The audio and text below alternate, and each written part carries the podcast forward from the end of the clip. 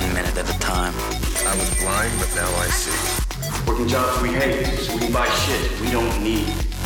Ideas are breakfast. If you had one shot, Everything I'd ever read, heard, seen was now organized and available. Now you fucking khakis. life moves pretty fast. The Biohacking Secret Show. What's going on, biohackers? You may hear the low electric rumble of my Live O2 oxygen machine running in the background. It is Corona season. Everyone's on quarantine lockdown, and uh, we are biohacking hard over here at HQ. We actually just released a training PDF for free for all you guys that uh, you can get now at coronabiohacks.com. We've compiled a number of the most scientifically validated, along with the most proven in the trenches uh, biohacks for viral immune p- protection, things that I have personally used, that we've used with clients in our coaching program for years, that have actually uh, reversed and gotten rid of uh, even the most problematic and stubborn viral infections. We've got a few in there that are particularly effective against corona. So if you or any of your loved ones either want to protect yourselves or need a little bit of an extra boost, head over to coronabiohacks.com, download the free training PDF, and uh, put it to work for you. Also, got a great episode today that is relevant during these corona times where immune health is paramount. I talk about hyperbaric oxygen therapy. This is something that I'm personally doing myself. I'm about 20 sessions in right now. Uh, what hyperbaric involves is you get into a glass chamber where they increase the pressure to roughly two to even three times that at sea level. This increased pressure drives all gases into tissues, into tissues, into tissues, but not just the blood, also the plasma. And why is this important? Well, it gets a lot more interesting because they fill the chamber with 100% pure oxygen. So now you're in this chamber breathing 100% pure oxygen that upregulates uh, a number of immune pathways, hypoxia inducible factor, and a number of others drives down inflammation, and then now you have this added pressure. Uh, I've been doing it between two and 2.4 atmospheres. That's driving that oxygen into uh, the tissues, the plasma, everywhere that you need it for optimal immune health and uh, even cognitive function. So, in this episode, I sit down with Dr. Scott, Scott Sherr, who's one of the world's leading experts in hyperbaric oxygen therapy. We talk about some of the reasons that he believes it's the best biohack ever. We also talk about methylene blue, which is an electron donor and how it can be used to improve your brain energy and how to naturally increase your stem cell activity by 800x. So rather than increase uh, injecting your own stem cells or uh, someone else's, we share some strategies uh, that have been proven in studies to increase stem cell activity by 800x. So, step number one, go to coronabiohacks.com, C O R O N A B I O H A C K S. Download your free training PDF, Top Biohacks for Immune Protection. Uh, share that URL with friends, family, and coworkers. That's what we made it for. And then check out this episode. So, here we go. Without further ado, please sit back, relax, and enjoy my conversation with Dr. Scott Sherr. Scott Sherr, welcome to the Biohacking Secrets Show. Hello there, sir. Thanks for having me. It is a pleasure. I'm excited to chat. First and foremost, let's start talking about this biohacking pastime that both you and I, well, I've just recently gotten into it. You've been in it for a long time.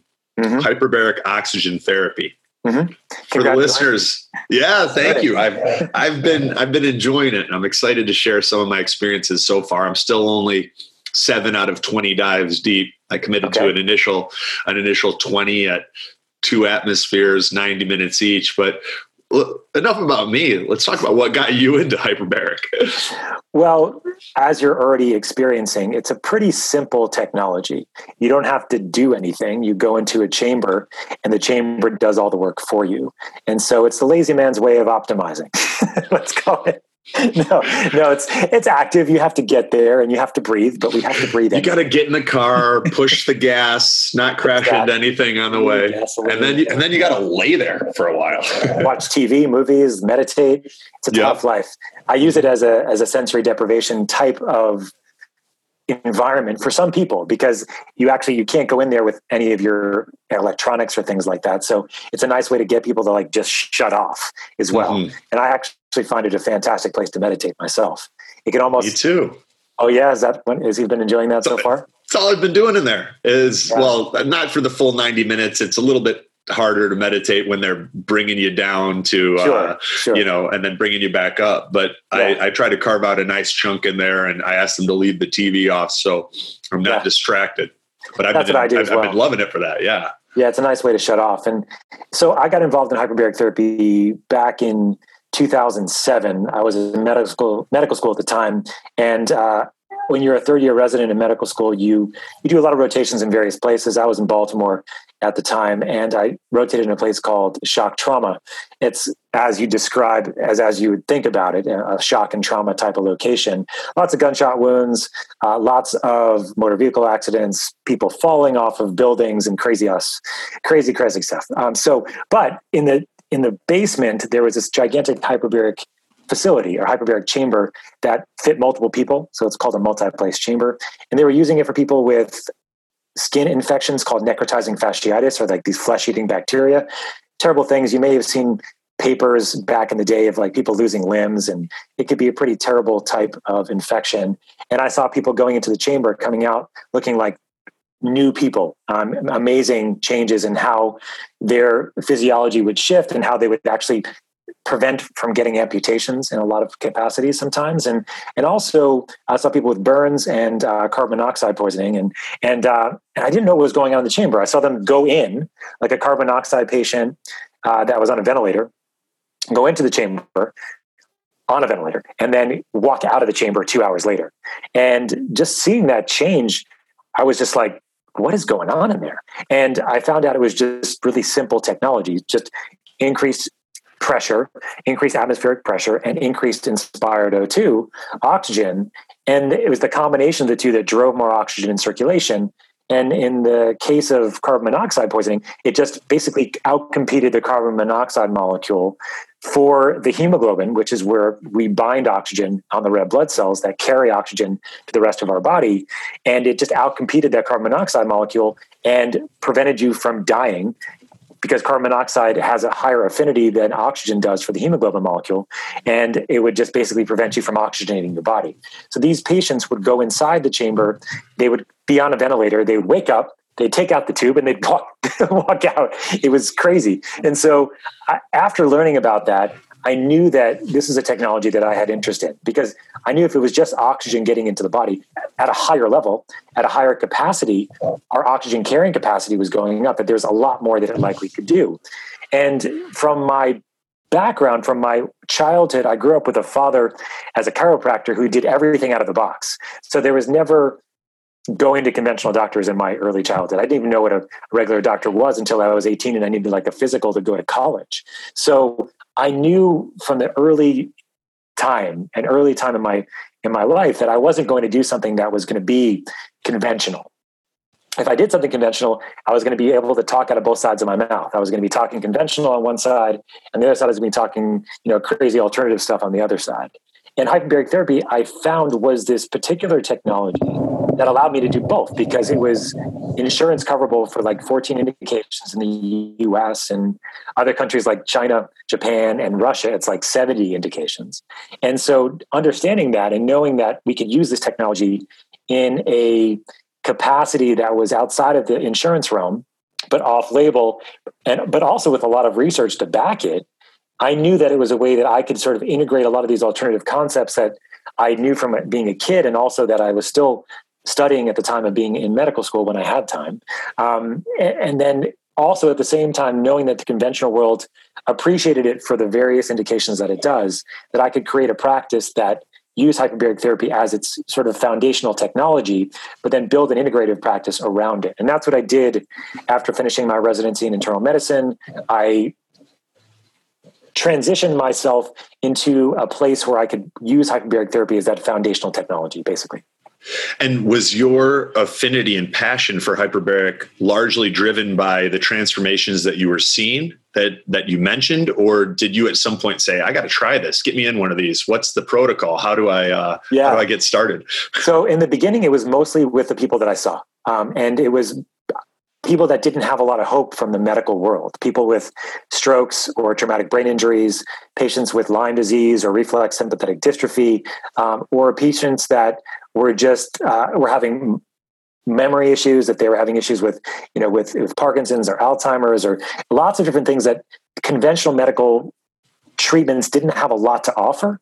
When I saw them going in, into the chamber, especially using an integrative approach, which is obviously evolved many uh, a significant amount since I first started, but that approach changed, and that integrated approach seemed to significantly help these people outside of what the conventional world could offer. That's when I really knew that I was onto something here. That it was a different technology. It wasn't it wasn't invasive, right? Like I said, it's very like you just sit there, you relax, and you breathe oxygen under pressure. And if it could be that simple and that powerful, then that's that's what I was all about. I mean, I really over the years saw these transformative things happen with my patients and then in myself too. I mean, I gave myself a concussion as many of us do accidentally and I stop saw hitting how yourself, even after, Scott. Stop hitting yourself. I mean, it was a, such a dumb concussion, Anthony. I'm like, what, what? I mean, you got to tell us what happened now. How I do you it was- concuss yourself? I mean, everybody has their own, you know, Darwin and Award stories. I think mine was a very simple one. I was just, my bathroom has like a half wall, and I was taking a piss, and I have four kids that were making lots of noise, and somebody screamed. And so, like, I finished, I turned, and I nailed my head at the same time. And I, I got my bell rung just by doing that. And it was actually an interesting scenario because as a physician, you know, you forget that you're an actual person sometimes that has the same symptoms that your patients will have, right? So I, I nailed myself. I like, you know, I saw the like the floating stuff, and for a second, I was like, I'm fine, I'm fine. I'm just going to keep doing my thing, and and then I was like, wait, wait a second. I just gave myself a concussion. Why am I so aggressive? why am I why am I off balance? Why am I why why can't I think? And I was like, oh, now I know what to do. Okay, so of course now I went through the whole process. I I started some supplementation. I changed my diet. I got into the chamber, and then after three treatments, I felt fantastic. And I was like, oh, okay, this is it. So and so those kinds of experiences obviously colored my experience with patients over the years. But I've mm-hmm. seen people with these transformative experiences just with hyperbaric therapy especially if it's an acute indication. If it's something like an acute trauma, it's a fantastic technology. You can throw the bus at people, giving them supplements, other therapies, dietary changes, like I did to myself.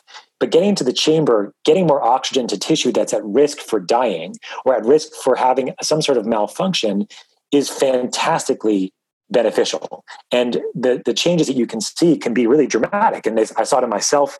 I've seen in many patients over the years as well. Yeah, it does. It certainly seems like there there are many applications for traumatic brain injuries.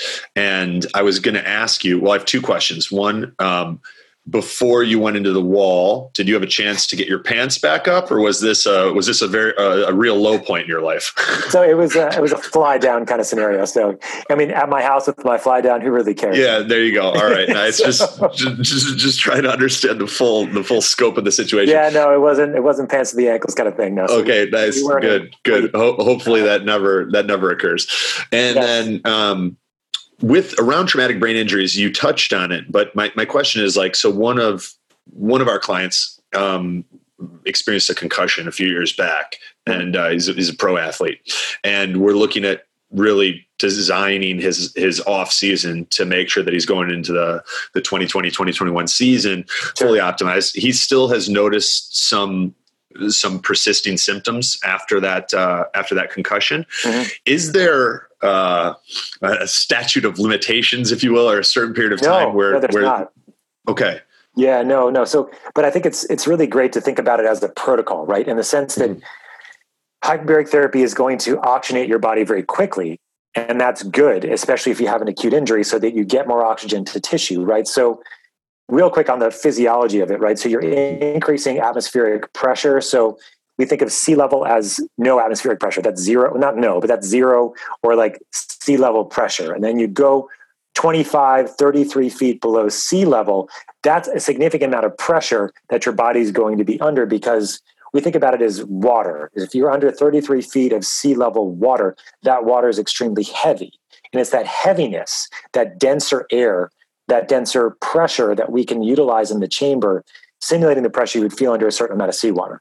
So mm-hmm. we're increasing your amount of atmospheric pressure, and you're also increasing the amount of inspired oxygen.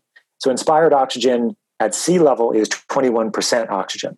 At a hyperbaric environment, we're typically increasing that somewhere between 90 and 100%. percent mm hmm And we're doing that because now we can use that pressure along with that increased inspired oxygen to drive more oxygen in circulation.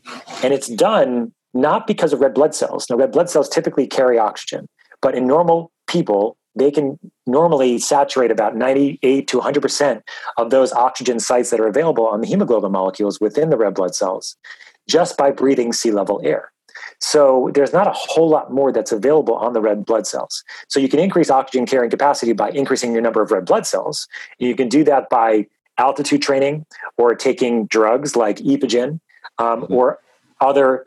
There's another way you can actually transfuse yourself red blood cells right before a race or something like that to mm-hmm. increase your oxygen carrying capacity.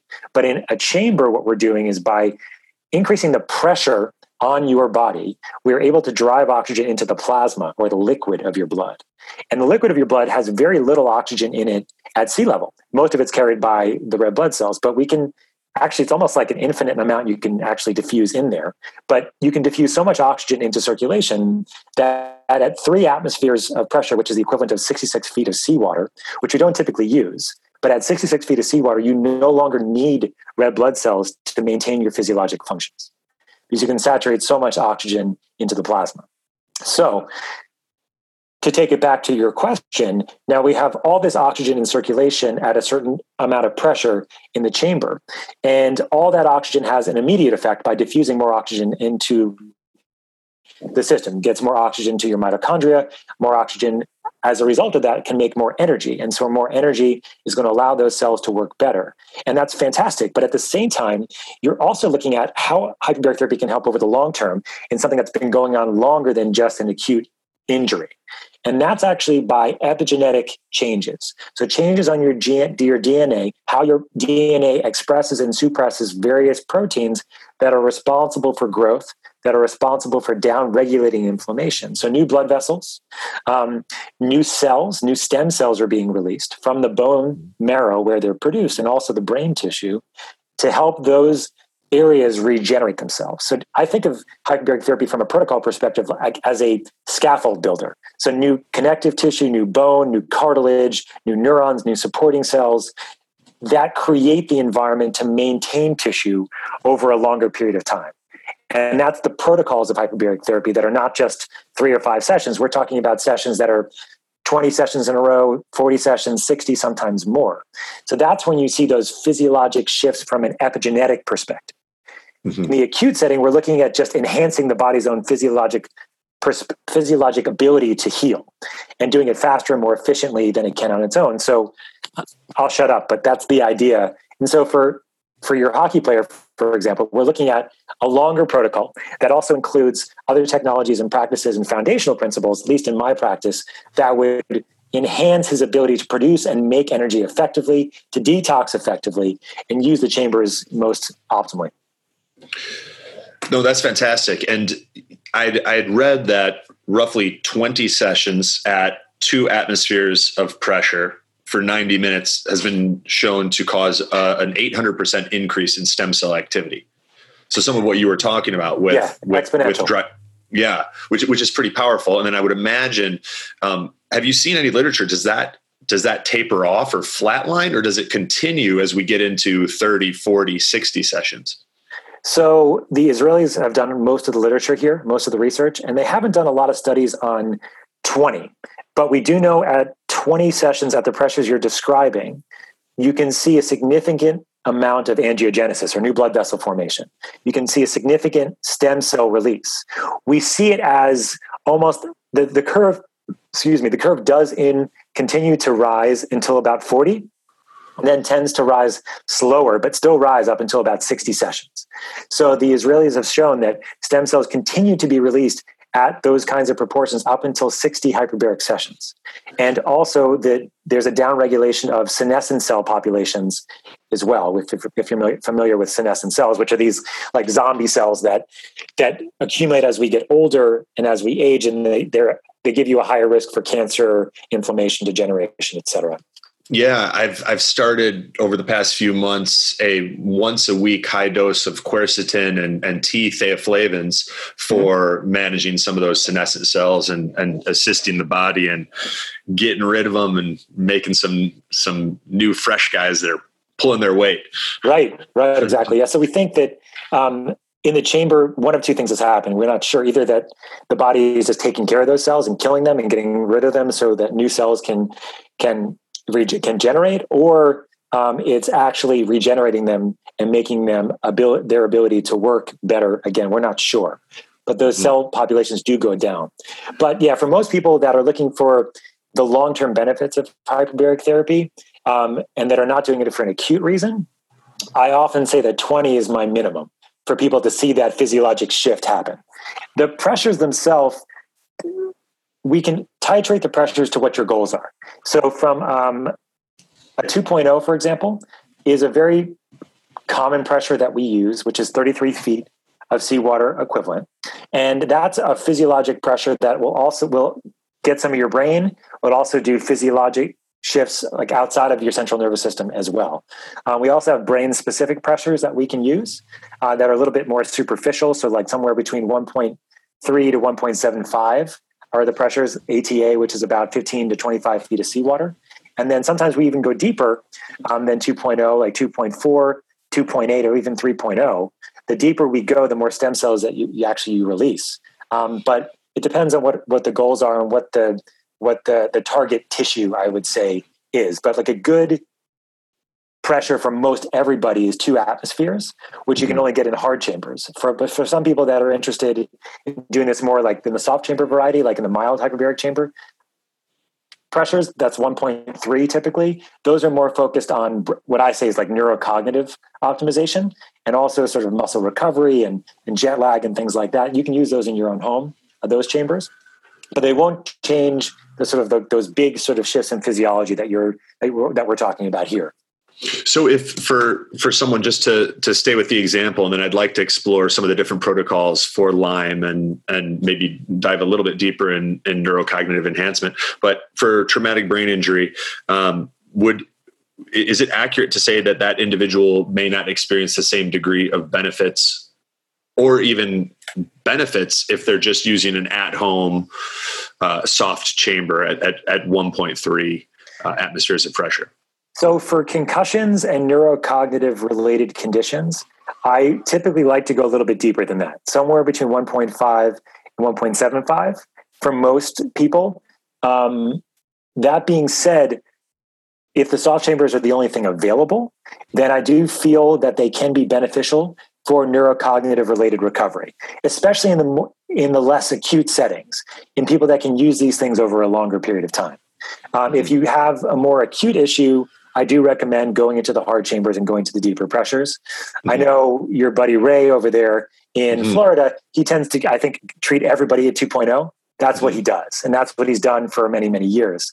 I have a little bit of a different perspective and tend to change pressures um, little, depending on the indication. So, for more, as I said, like more neurocognitive things, I tend to start off at somewhere between 1.3 and 1.5, depending on what's going on, and then I'll titrate it down or de- or decrease or go to deeper pressures depending on the indication. But I tend to also think about it in a more holistic way and not just about you know the chambers. I think how well is this person going to produce energy?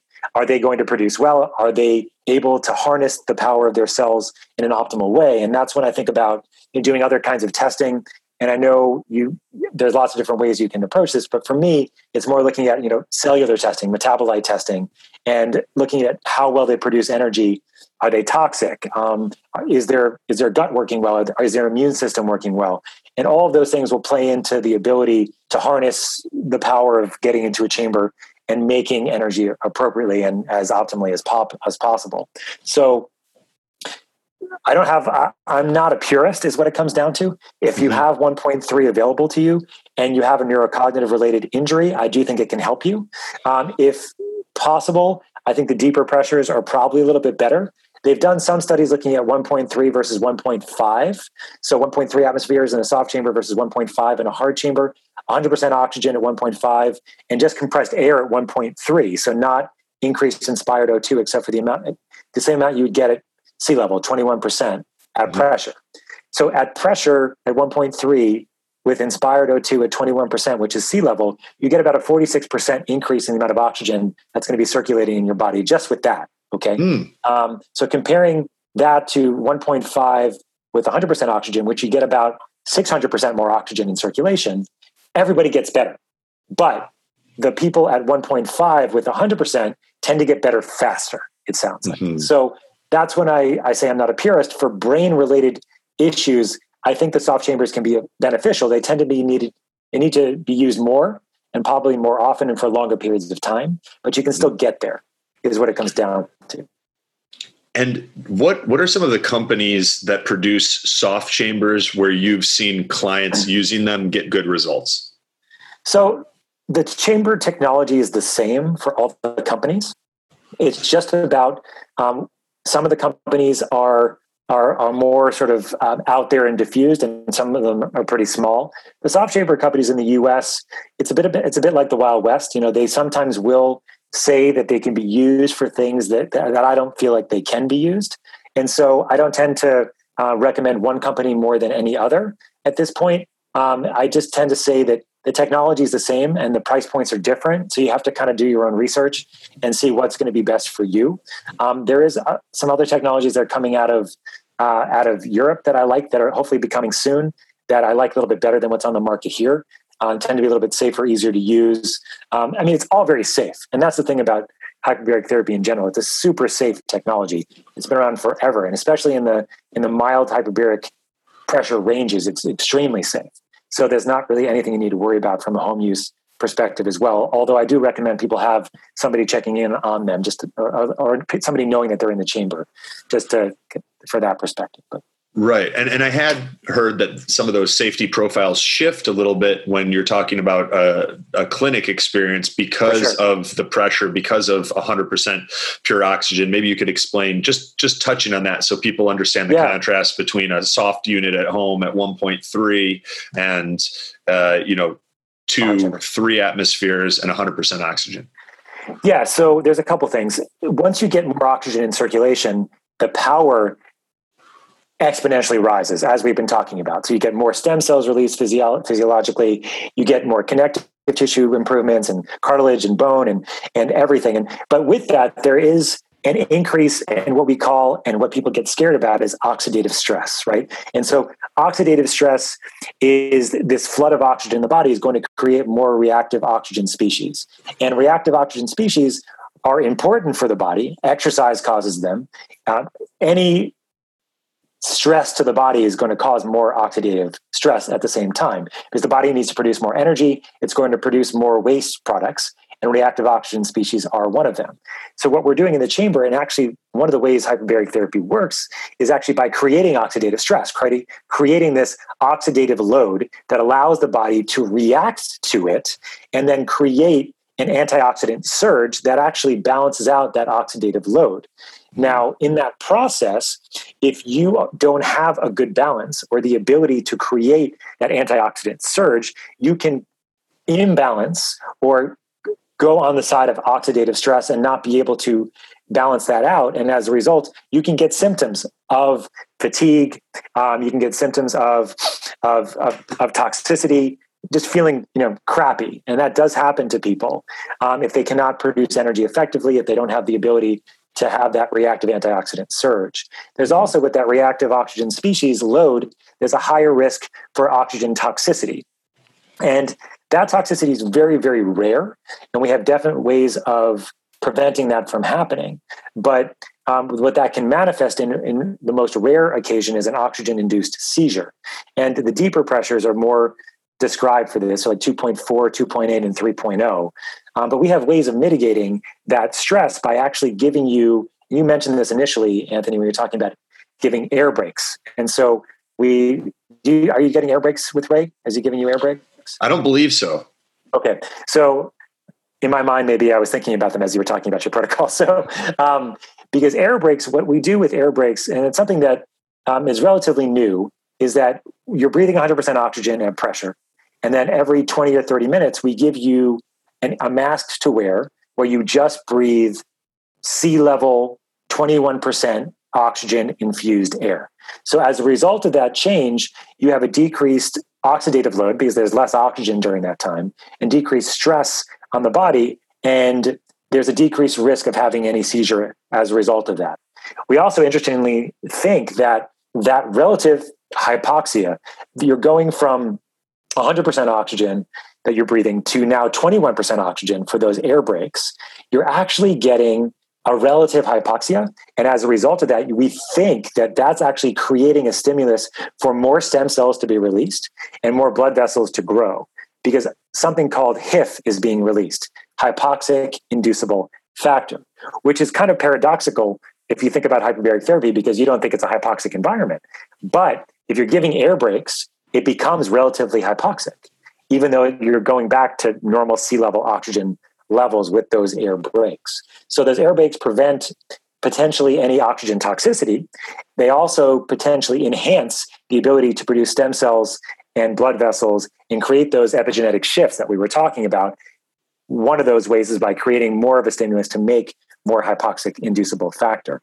So, interestingly, how that works. But from a toxicity perspective, that's the main rarest side effect you can have is a toxicity induced seizure. The most common thing that people have the deeper you go is more issues with their ears and just more pressure sensation in their ears because it's like if you've ever been scuba diving or on a plane, changes in pressure, you're going to feel those pressure changes. But the deeper you go, the, the more pressure changes you're going to have. So just to be aware of those when you're getting therapy. Yeah, that's that's fascinating. And so, is uh, hypoxia inducible factor something that can be measured?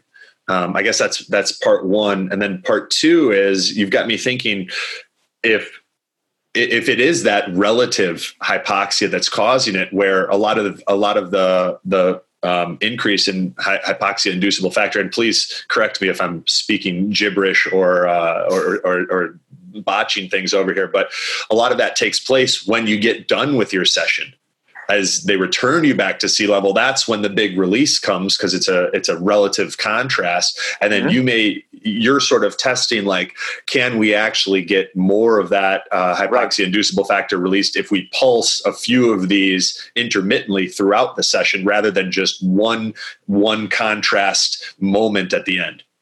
Exactly. So we can't measure HIF except in the experimental settings. It's not something you can go and measure. And I believe it's pretty short acting. So I think it's difficult to measure unless you do things very, very much sort of like in a, an experimental way using, you know, laboratory equipment. So mm-hmm. you can't do it like going to your like local quest. It's not something you can do. Um, mm-hmm. But you're right. We are obviously having that huge shift when you come out of the chamber. But while you're in the chamber, we are using this additional stimulus, these, these additional stress changes of relative hypoxia that not only prevent you from having toxicity, but also seem to have a benefit. And so this is new and it's not something that's well described in the literature yet, but the Israelis, I've seen their literature and it's sort of it's more internal right now and they're publishing things slowly but they believe that that has a significant effect on hif itself and also on stem cell release so i often will give air breaks at, for anybody that's at two atmospheres or any deeper pressures every 20 or 30 minutes for five minutes um, to make that change, that physiologic shift happen. And can you elaborate a little bit on hypoxia inducible factor and some of the other roles that that it plays in the body so we know that it, it, it affects oxygen deliverability can you maybe describe its its role on immune function and and, and anywhere else that you see it uh, playing a playing a beneficial part? Yeah, so HIF is is involved in a lot of different things, um, and I'm not an expert in all of the, the, the the all the things that it does. But in my world, HIF is most involved in angiogenesis, so creating new blood vessels. Um, it's also involved in um, in, in, in, mitochondrial biogenesis, as far as I'm, as I think I'm, I'm, not positive, but I have to. That's what I usually, when I think about hypoxia, um, often what happens as a result of that is that you get new mitochondria that are, are grown, uh, new mitochondrial biogenesis, and as a result of that, um, I believe HIF plays a significant role in mitochondrial biogenesis as well. Um, from an immune system perspective, we know that um, cancer has a very interesting relationship to HIF. And we think that some cancers do grow in, in, as a result of the stimulus of HIF as well. So in cancer patients, um, in cancer patients specifically, I'm very careful about how we use hyperbaric therapy. Now, there's no indication that in a chamber that cancer grows. In fact, they've done a number of different studies looking at how hyperbaric therapy affects cancer, and there's no potential that we can see in multiple series, in multiple uh, studies that have been performed or that have been looking at this that hyperbaric therapy has any pro-growth effect on cancer. But there is the theoretical potential because of, of HIF. And because some cancers grow in hypoxic environments, they have new blood vessels that are formed. And so, you know, we do think there's an immune system correlation to that. And I don't know about that specifically, but there, there does seem to be an interplay there as well. So, um, in, for example, in cancer patients, I don't give air breaks, for example, as a, as just a, across the board. But even in patients that have gotten air breaks, uh, we do think that blood vessels grow very differently in cancer than they do in normal tissue. So mm-hmm. again, lots of things interplaying there, but HIF is something that's um, that's it's definitely something that plays a role in multiple in multiple places. And it sounds like you touched on this a little bit, but just to to clarify, if if you were to have uh, a family member who came to you and had been diagnosed with with cancer, and um, you know, I, am not I'm not going to mention a specific type, but in general, right? Mm-hmm. Is is hyperbaric something that you would encourage them to explore as a part of their protocol? So in synergy, we actually have seen some significant benefits. And one of the main areas that we've seen the most benefit is actually with the ketogenic diet. And there were some studies done by Dr. Dom D'Agostino, who I'm sure you've heard of, um, maybe even interviewed. I don't know uh, if you have. We need to we need to have him on the show. If any of uh, you guys listening know Dom D'Agostino and want to reach can, out, I'm happy to help you. That's fine. That'd be great. We'd love to have him on. He's yeah, a great he's, dude. Yeah, he's a, a, fantastic guy, a biohacker. He's also in Florida as well. Oh yeah, fantastic. That'd be great. Yeah, um, and so you know, Dom did some work in like the 2014 timeframe where he combined a ketogenic diet with hyperbaric therapy and uh, and what else? And it was glial. It was it was cancer, obviously. And the, he had a he had a, a model of glioblastoma, which is a which is a you know a terrible brain cancer. And combining the three together had a fantastic regressive effect on cancer. And so the reason why we think that hyperbaric therapy and the ketogenic diet work so well together uh, for many cancers, but probably not all, is that the ketogenic diet starves cancer of glucose, which is a main source of fuel for most cancer cells, and then makes them sort of more at risk for oxidative stress. And then we give hyperbaric therapy, which is an oxidative stress and oxygen load to the, the, the body the regular cells, the normal cells, have the ability to produce antioxidants to protect themselves, but the cancer cells don't have as much of an ability to produce that antioxidant response because they just don't work as well. And as a result, there is a more of a, a cancercidal effect. There's a killing effect of the cancer cells. And so we're seeing this in some studies. There haven't been a lot of human trials yet, um, but there have been in, in, dogs and in animals like uh, like rats and mice. There's been some significant uh, promise there, let's say. And so there's mm-hmm. definitely more uh, more work that's being done and more work that needs to be done to understand more how it works. But also, it's being used in combination hyperbaric therapy with radiation, with chemotherapy, uh, with radiation injury uh, recovery, um, and also from surgical recovery as well from radiation uh, sorry from cancer treatments or cancer surgeries but also any type of surgery hyperbaric therapy is going to get you better faster somewhere between 30 to 70% faster recovery times for somebody getting into the chamber after they get a surgery because of that ability to heal and to oxygenate and to prevent tissue that would potentially have a harder time healing, make it heal faster. This episode is also brought to you by Bioptimizers and the Biohacking Secrets upgraded digestion package.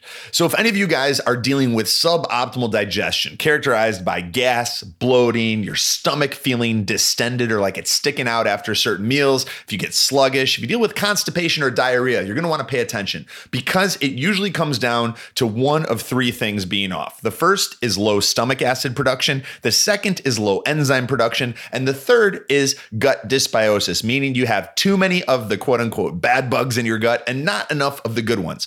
And the Bioptimizers Biohacking Secrets upgraded digestion package addresses all of these root causes of suboptimal digestion. It's the best value you could possibly get if you are looking to take 30 days and turn your digestion completely around. And you can get that for just 177 bucks. It's usually 270 bucks by going to bioptimizers.com forward slash biohacks. That's B I O P T I M I Z E R S dot com forward slash B I O H A C K S to check out the exclusive Biohacking Secrets upgraded digestion package for just 177 bucks today.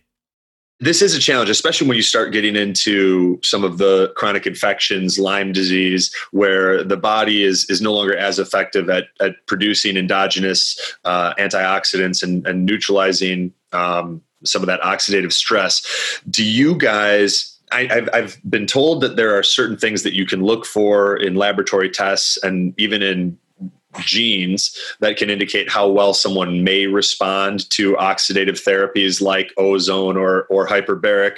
Mm-hmm. Um, do you guys look for some of those things, or do you typically have supplement protocols like N-acetylcysteine or glutathione or vitamin C that you use to prepare people where that could be an issue? What's your approach?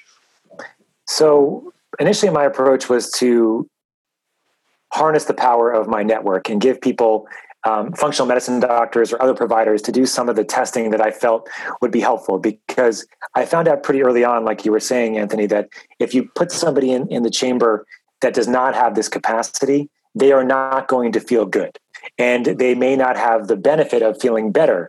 There is some people that I found that will have this effect where they get worse, but then they get better. It's sort of the ability of the body to sort of regenerate itself and but that's not the majority of people, actually. The majority of people that have significant oxidative stress before they get into a chamber, high inflammatory markers, lots of inflammatory load, they are not going to be as they're not going to get through therapy and do do well in my in my experience. And so I was starting initially to send people out and but then you know I realized part of my practice was really missing to have that foundational approach. And so for me what I do and I know you've had Dr. Ted on the, on the podcast talking about mm-hmm. health optimization medicine. Um, I work as the, the chief operating officer of our nonprofit with him. And I have that as part of my own practice, which is looking at vitamins, minerals, nutrients, antioxidant levels, toxins, fatty acid, oxidation, macronutrients, um, looking at uh, gut health and immune health, and doing all of that together, I can get a really great sense of how well somebody's going to do in the chamber. So it really became and evolved to be the foundation of my practice, which is health optimization medicine. That I feel is extremely important. And it kind of goes to the, the point before that if you have an acute injury, you just need to get into the chamber, honestly. And then we can just give you some supplements to make you optimize that protocol. If you have a lot of inflammatory load before, we can give you some stuff empirically without knowing what's going on with your with your with your biology. But if we have more time, if something is has been ongoing for a longer period of time, and that's when you really want to do the testing and understand what your physiology is right now. How are your cells working in real time to understand how we can support you before getting into the chamber and after and during and then after you're in the chamber as well. So in the past, I've used you know IV glutathione and phosphatidylcholine. I've used IV MAC as well in some cases. I've used uh, phenylbutyrate. I've used a lot of different things during treatment. But I've found over the years that it's better for me to enhance their ability to harness energy effectively and detox effectively before they go into the chamber and then use those same techniques while they're in the chamber as well. And then sometimes adding in other technologies or practices while they're in the chamber to help with detox. And one of the ones you mentioned was actually that I use is, is I've recommended significant numbers of people think about rectal ozone, for example, which is really good for detoxificating detoxification of the gut while somebody's getting hyperbaric therapy. Uh, we've been there's some experimental pro- protocols using like IV ozone, hyperbaric therapy, and rectal ozone at the same time. But that's a significant oxidative load, and so you have to make mm-hmm. sure that your patients, my patients in this case, would be very would be able to tolerate all of that at the same time. Mm-hmm. So that's I guess the best way to describe it for me is that I have a foundational approach that looks at real time cellular data, looks at gut health, looks at immune health, and then creates a plan that uses that data and then dietary lifestyle changes, supplements, and then hopefully for about a three month period of time if I can. And then after that three month period of time, then getting them in the chamber and then using the technology, the hyperbaric chambers, to optimize their physiology, to do all the things that we've talked about. Um, and then on a lot of cases, I'm working with other practitioners at the same time for specialty types of things. So if it's Lyme, for example, I'm working with a Lyme literate doctor. You know, if it's um, traumatic brain injury, I might be working with a neurofeedback specialist. Um, mm-hmm. If it's uh, like reflex sympathetic dystrophy, I might, or like you know complex pain issues, I might be talk, working with a pain doctor, or working with mental health practitioners, um, or having people leave the country and do things that are illegal here. You know, all those kinds of things. You know, depending on what's really needed, but the foundation doesn't change for me. The foundation is health optimization medicine, which is a physiologic shift and optimize, optimizing that physiology and in real time at the cellular level, and then hyperbaric therapy as my sort of my optimal biohack, my the most amazing biohack that ever existed. Biohack. yeah, yeah, it's I'm a big fan and it's growing on me. And you know, before we transition to health optimization medicine, the for people that you know I, was I was diagnosed with chronic Lyme in 2011, mm-hmm. and um, because of my story, we now you know work with a lot of people at various stages of of that journey. And you know maybe mm-hmm. it's someone that's had it for a while, but they're hitting sticking points, or someone that was just diagnosed and doesn't know how to how to sort fact from fiction or, or where to begin. Um, what what do your protocols look like for someone who is uh, who's dealing with chronic Lyme? Mm, yeah. Um, I learned hyperbaric medicine from uh, actually uh, the nurse who worked at my facility who had Lyme disease. And she had chronic Lyme. So I learned so much from her and her experience. And also the experience of a lot of the people that were in her, in her network coming to our clinic because they had Lyme as well. And over the years, Anthony, I've really come to the conclusion that if you're not 60 to 70% better already, you should not get into a hyperbaric chamber immediately because I found that if you're not already that much better, that I often don't see people see the benefits long term that uh, we would like to see. Uh, because I've still I've had people relapse after getting treatment if they've not been at that level. I've seen them just not do as well. So if you're not somewhere between 60 to 70% better already, then I would potentially hold off of getting into a hyperbaric chamber. It's really good for that final push and mm-hmm. also really good in combination with working with another practitioner that has some knowledge about chronic Lyme or whatever you want to call it. I mean, there's lots of different things that people describe with Lyme. Is it Lyme disease? Is it just an autoimmune problem because of the Lyme organism, and Lyme is not even an issue anymore. There's all these other pieces, right? Is it a is it a low level viral infection, and we're just looking at the Lyme, but we're not even paying attention to herpes, the herpes family, Epstein Barr, shingles, right. cytomegalovirus. Yeah, yeah my feel my feel with all that, Anthony, is that that's all immune dysreg- dysregulation. And it mm-hmm. may have started off with Lyme, it may have started off with something else. You don't know. But really, when it comes down to it, you need to enhance your immune system function. You need to mm-hmm. allow your immune system to work well so that it can suppress all those viruses that all of us have. And mm-hmm. probably most of us, I mean, I grew up on the East Coast, coast I grew up in New York. I very likely was I have Lyme disease probably too. All very there's probably a significant number of us that have Lyme already, but it doesn't manifest, right? And then why does it manifest is the question. It manifests because of other immune system problems or immune systems immune suppression because of other things in our life. Mental, psychosocial, physiological. I mean, I've had patients with traumatic brain injuries that we think is just a brain injury. Like they they got hit in their head, they were fine before. They get into a chamber, they don't get better, then we find out they had Lyme disease. And it was never an issue before, but then they smacked their head, their blood brain barrier got leaky, and all of a sudden their threshold was met. And now they've they have Lyme disease. They have Lyme symptoms, but they didn't have any symptoms before.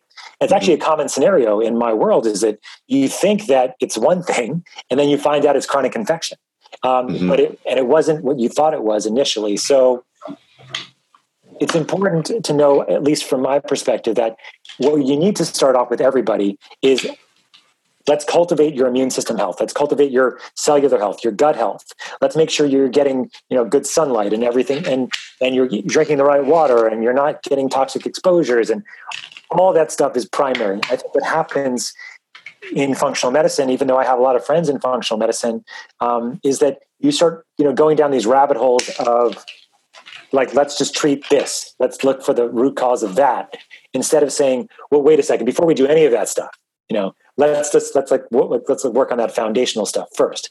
And then that's my experience with hyperbaric medicine too. I think everybody can benefit from hyperbaric therapy. It just when they can benefit and when it's most optimal for them. So in lyme mm-hmm. specifically 60 to 80% better to, to give like a bigger range depending on the person. For that, that final push i've seen a lot of benefit uh, in getting inside the chamber but before that it's a case by case basis in my perspective. And if you're not working with somebody that has Lyme experience, I, I often don't. I, I try to get people to consider doing that before getting to the chamber as well. Yeah, and do you is it is it typically 20 sessions, 40 sessions? Do you do 20 and then evaluate progress and reassess uh, assuming they're 60, 70, 80% better before before engaging in hyperbaric? So yeah, and, in that case, we're usually talking about 40 sessions for most people, sometimes 20. I've had some patients that are like 80 or 90% better, do really well with 20. Mm-hmm. But the further percentage down you are, likely the more you're going to need as well. So, I mean, our protocols are usually 40 treatments for, for Lyme, I would say. Okay. Beautiful. Sometimes more, sometimes more. But in general, that would be where I would say. And I want to ask about some of the things that someone who may be listening that is on their journey with Lyme could do to to get to that 60, 70% place. Um, but just because of all the talk we've had around stem cells and, and different therapies that exist now, how how do you feel that hyperbaric compares with stem cells? Is it is is it uh, something that you recommend in conjunction? Is it you know do hyperbaric first, um, or mm-hmm. you're going to get a lot of the benefits of stem cells just by doing 20, 40 uh, sessions of hyperbaric? What's your position on that? So interestingly, I mean, just to, for Lyme for a second, like some people are actually using stem cell therapy for Lyme disease, which I find exactly. I was, that yeah, was kind of why. I was asking. I'm giving you the I'm giving you the dovetail for your listeners too, because um, I've seen I've seen some of the I've seen some of this happening, and I think that's mostly related to immune system function. Again, not so much the Lyme organism itself as to why stem cells seem to help in some of these patients. Um, so stem cells, there's different types of stem cells, right? There's there's stem cells that come from your bone marrow. There are stem cells that get that get housed in your fat tissue. There's stem cells that are in umbilical cords, right? So there's uh, there's stem cells in placenta. Um, there's lots of different types of stem cells. What hyperbaric therapy does is stimulate the production of stem cells that are being made in your bone marrow and in your brain tissue. Now, it's not making new stem cells. It's just allowing those stem cells to be released. So these are your own endogenous stem cells. These are yours, right? So they are yours and they can actually produce any type of tissue in your body that's required. But they are as old as you are on some level, right? Because they are your stem cells. So um, for most indications, your stem cells are probably as much as you would need to optimize your physiologic function but not all indications. There's are, and so what I, I, often say is that it depends on what we're talking about here. But in general, from like a healing perspective, um, your stem cells being released is very helpful. So if you're getting a surgery, if you know you're getting surgery, um, if you know you're getting any kind of procedure where you need your body to heal, um, often what we'll do is have people get into the chamber before the surgery. So two to three treatments before you get into before you two or three chamber treatments before you get the surgery, you're going to get a significant number of stem cells released. And you want to go to deeper pressures if possible, like two atmospheres, 2.4, because that's going to get more stem cells that are released. Then you get your surgery or your procedure, or you're actually getting stem cells infused. That's another thing we can talk about in a minute. Um, then you're going to get more stem cells already available to help that tissue heal. And so that's that's really what I recommend. And we, there is some literature to show that as well. If you combine uh, a surgical procedure uh, with pre-hyperbaric therapy, so you do some pre-treatment with hyperbaric therapy, you can get a faster healing process, a faster recovery process um, along the way. Now, another way that hyperbaric therapy is used is for stem cell harvesting. So, if you're going to get a stem cell procedure where your stem cells are being taken, so are they're getting taken from your, your hip bone, for example, is the most common place where stem cells are taken from, um, or if they're blood related stem cells as well, because they're going to be circulating more after they're released from the bone marrow, you can get into the chamber for three to five sessions again. You're going to get a higher yield of stem cells than you would have otherwise, exponentially so. So that is another way that we use hyperbaric therapy. Now, the combination of hyperbaric therapy and stem cells is there's not a huge amount of data here, but the way we think about this, the way I think about this, is that you know, usually the stem cells that you're getting infused in this capacity are not your own, although they can be. But if you're looking at a lot of the clinics that are popping up around the world that are using umbilical cells, some embryonic, but mostly umbilical, um, and some other st- stem cell like products like V cells um, as well. Um, these things are being used um, for conditions like traumatic brain injury and dementia and anoxic brain injury in kids. So, those protocols for us, what we're looking at now is usually giving a block of hyperbaric therapy, somewhere like 30 to 40 treatments. And then after that, going to get your other types of stem cells, whether it be any of the ones that I've described to you before, and then allowing the combination be the synergistic to help with the healing process. But that's all really conjecture right now. We don't really know, honestly, honestly, Anthony. But you know, we we do think that um, the combination is synergistic, but probably not at the same time. You know, in the sense of like getting exogenous stem cells and endogenous at the same time, like your own body stem cells that we've created in the chamber um, we don't think that exactly at the same time makes the most sense. We think likely it's uh, after the procedure, after the hyperbaric therapy protocol is done, then doing the different stem cell um, type, and then you know having the combination like that. But we're not sure exactly. That, that's that's fascinating. Okay, awesome. And then, so to kind of bring it back into health optimization medicine, let's say there's there's someone that's dealing with Lyme or something something chronic, and they want to get back to they want to get up to that 60, 70 percent plus. What are some of the if you could only have two max three tests that you would that you would order and some of the protocols that you've seen a lot of success with maybe these are some of your other favorite biohacks in addition to hyperbaric mm-hmm. um, maybe we, we, could help point any listeners in the right direction yeah. so sure. um, yeah yeah my my approach is a really simple approach anthony and i got this from working with dr ted over the years really is that we can approach the disease we can approach the condition, and we have to.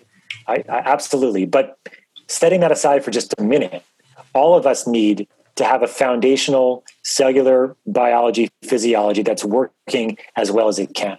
And so, before even addressing Lyme or addressing any condition, I set those aside and I focus on health. I focus on cultivating health using just three tests. So, you gave me three I'll give you three. And so one is a metabolic assessment, so metabolomics, which is looking at real-time cellular data, vitamins, minerals, nutrients, toxins, antioxidants.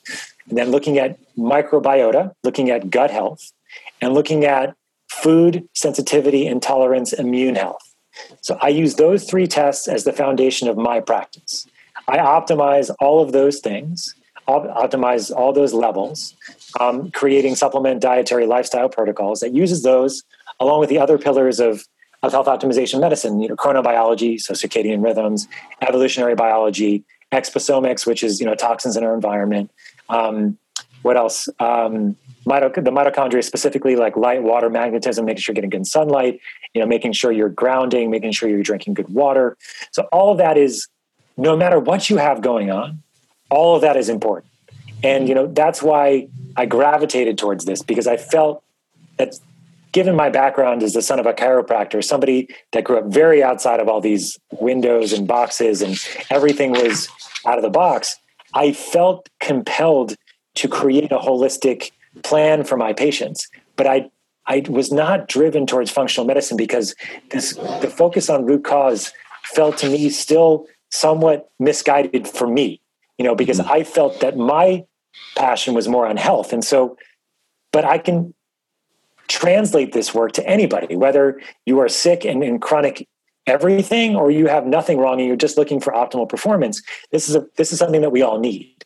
Mm-hmm. And so once that is all built, once that foundation is built, then it's the next step I, in my experience or even in conjunction is to go to a lyme literate physician. For example if you have lyme disease or if you have a chronic condition that somebody specializes in um, specifically they're going to see that particular person. So if it's pain if it's trauma um, if it's um, if it's immune system function if there's other things that need to be done. You know for me my framework is health optimization medicine. That's my framework for all the biohacking and all the optimal performance work that I do.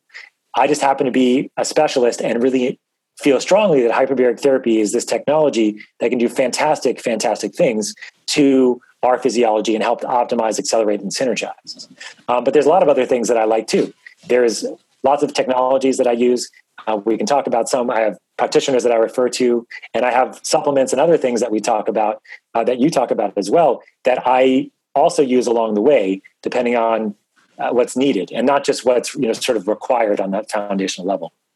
Yeah. So the the metabolomics uh, metabolic assessment is that a, an internal test that you guys created? Is it a test that you order, like you know, an organic acids with a DNA, and you're you're kind of looking at overlap, or how does that work? So we use a diagnostic company called Genova, Genova Diagnostics, which many people in the functional space know. Mm-hmm. And uh, the one test we typically use is the NutrEval, um, which is uh, it's blood and urine together. So looking at urine organic acids, looking at plasma amino acids, looking at um, signs of oxidative stress in the urine and blood, heavy metal toxins, um, mineral levels. So there are more tests you can do for all of these things that are more specialized, but it's kind of like an 80 20 thing, Anthony. Like, you know, this is 80% of the benefit for 20% of the testing. And mm-hmm. you can, and some people absolutely need more specialized testing, no doubt about it. But I think everybody can start here and then not mutually exclusively to the other aspects of what they're looking to do. So I'm very aware that this is just often the first step for many people with chronic illness. Mm-hmm. And then this is just the first layer of the onion or one of the layers, maybe even the outer layer of the onion, honestly. And then going inside to each of the levels inside of looking at all the other aspects of their physiology, their psychosocial, emotional health, their physical health, you know, all these other things that are required, you know, as you sort of deep inside those layers to, to deal with, you know, the biology of belief and the biology of, of, of your understanding of of, of how you interact with the world. And that's when we get into meditative practices, you know, contemplative practices, um, neurofeedback, and other ways of understanding how your brain works. And again, I'm just rambling, but you get the idea. so. Yeah, yeah, definitely. No, that's um, that's fascinating. And uh, with the, the microbiota, I mean, there's there's companies now. Viome has has gained massive traction and popularity. Um, my my younger brother we we found this interesting because I've now worked with a few siblings that were both diagnosed with with Lyme disease. Mm. and uh, and then just this past December when my brother was on his way back my mom let me know that he wasn't feeling that well and that I should probably have some things ready because you know it could be a- any number of things. We did some tests. He came back positive for for Lyme disease. And we were just having a discussion these past few days. I was back home in Chicago and he said you know if I really think back a lot of these symptoms probably began when I was 16 years old. You know, so he's 33 now. Mm-hmm. And he goes, if I if if if I really reflect on it, they started in my gut. the first weird symptoms that I experienced that seemed unusual gas, bloating, difficulty with certain meals. Mm-hmm. And, you know, and, and over decades, it, it's now sort of turned into this this diagnosis. And neither of us are too fixated on the borrelia bacteria but I, I, do think that it's it's interesting that you guys are taking a close look at the microbiota and what type of colonization is taking place. Can you elaborate a little bit more on that? How does what you do compare to say a Viome and are you guys looking at leaky gut as well? And is that something that you feel is a product of the microbiota and and the composition thereof? Or is it this interplay where we've now created so much radiation as well that that's also contributing. We got stuff in our water that's killing the good bugs and allowing the bad bugs to flourish. What's what's your perspective? And maybe you can elaborate a little bit on the microbiota component. You just reminded me of something funny. I i have four kids and I have to figure out ways of making them brush their teeth. Because for whatever reason, kids don't like brushing their teeth. I don't, I don't know why that is. I have to like hold my two and a half year old down. It's entertaining. but I try to tell them like you're when you brush, you're you're you're making sure that you get the good bugs to grow, and you're and you, and you don't brush the bad bugs overgrow and make your teeth rot. And uh, and it's it's funny because we think of it sort of like as good bad, but like it's a bit of a there's so much more nuance to it, right? Because good bugs in too much quantity can be bad and bad bugs um, in, in, in actually in certain quantities are okay, right? It's mm-hmm. like there's actually this sort of balancing act. And so, you know, it's funny. I brought a very dualistic perspective to that question. I apologize. No, it's okay. I, I use it with my kids. I mean, and I think all of us use it to some degree. Um, but you know there is no you and me come on anthony right we're all mm-hmm. you and me right um, right you talked i'm gonna i'm gonna need to hit the meditation hard in my hyperbaric session later yeah do it i mean it can get psychedelic in there man i don't know if you've tried it but we can talk about it another time but um, or now or later if you want let's um, let's but, do it. We'll take it. Um, but the uh, but with the gut itself you know it's funny in medical school this is only i graduated my residency uh, 10 years ago this year and i learned zero about the microbiota except that we kill it with antibiotics. Mm. and that if you only it's good they're teaching uh, that now. Yeah so now at least we know that there is these bugs in our GI system, starting from our mouth, you know, but most con- most concentrated in our colon, that have a significant role in our optimized physiology. Like they make our vitamins, they make our neurotransmitters. Um, without without them, we can't activate vitamins. Without them, we can't digest our foods. I mean, it's it's it's actually amazing. And now we have all these correlates, you know, from a brain health perspective, from a gut health perspective, like things like Crohn's disease and ulcerative colitis, to immune system problems, to depression. I mean, I've seen people over the years just start taking a probiotic and their depression goes away, right? And then there's all these uh, questions about leaky gut and what does that mean and and how correlated that is and and, and now there's also information that the microbiota actually talk to our cells, talk to our mitochondria, and tell them what's going on. And like there's this interkingdom crosstalk, it's called, where things are communicating across species. And like it's crazy and, and like and amazing. And that we are just a very small human player in this huge we call it the holobiont is the fancy word, but this huge macro organism that we are, that we're made up of, of bacteria, virus, fungus, all over us, in our auras around us that are different colors if, if you're on certain drugs, I guess. But like, you know, but but in general, we're just sort of like this wash of bacteria, virus, and you know, that's what people are scared about now with all these, you know, these viral things that are playing around in the news. But but at the same time, our guts are where things are most concentrated, and now we can test our guts. And there's clinically validated tests that have been around a long time.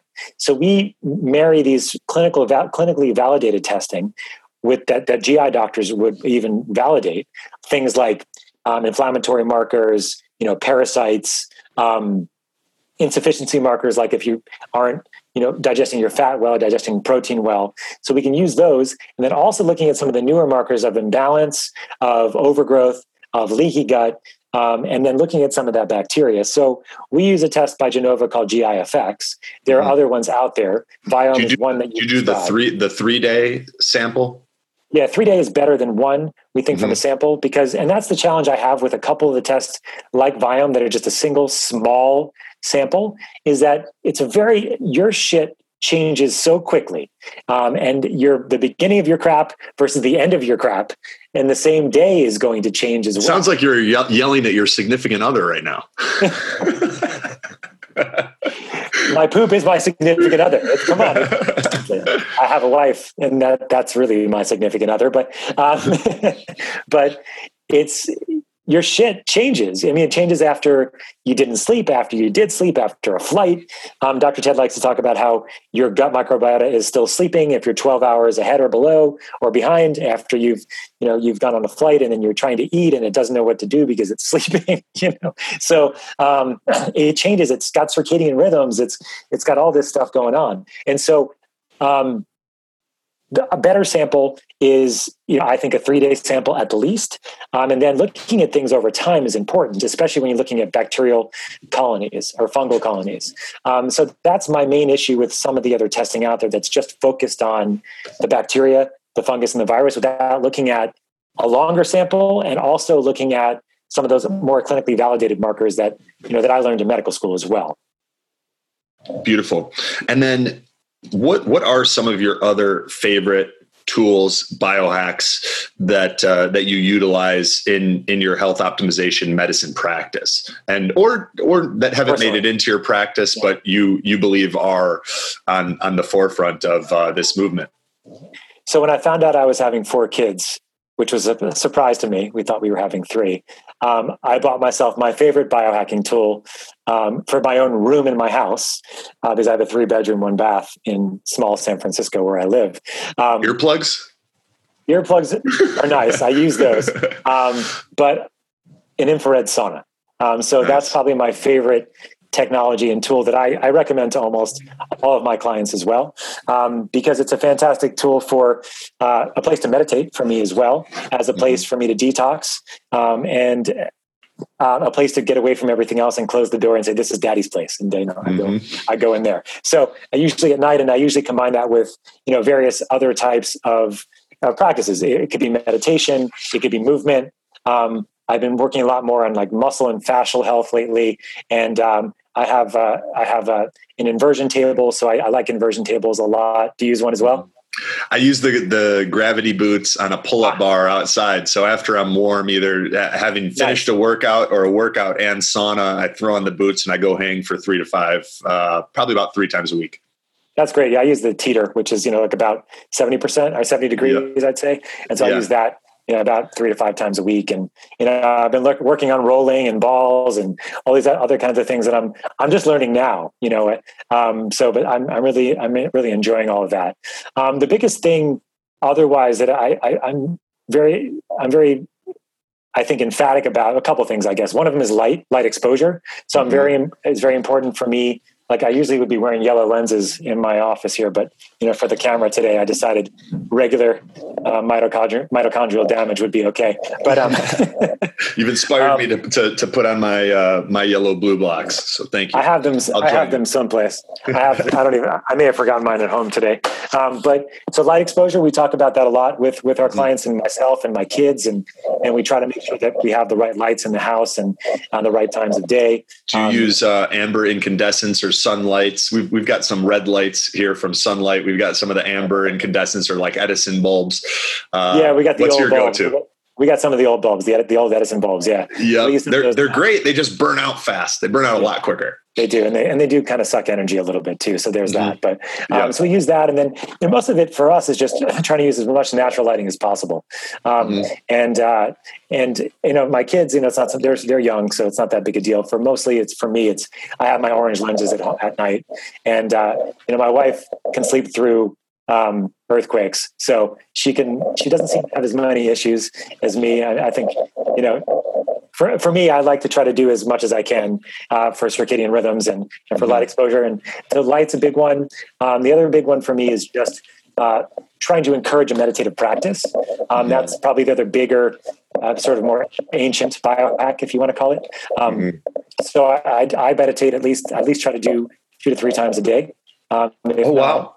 Yeah, if I can, but not not usually for long periods of time. For you know, for ten to twenty minutes, you know, three times a day. The the hardest one for me to get in usually is the morning one.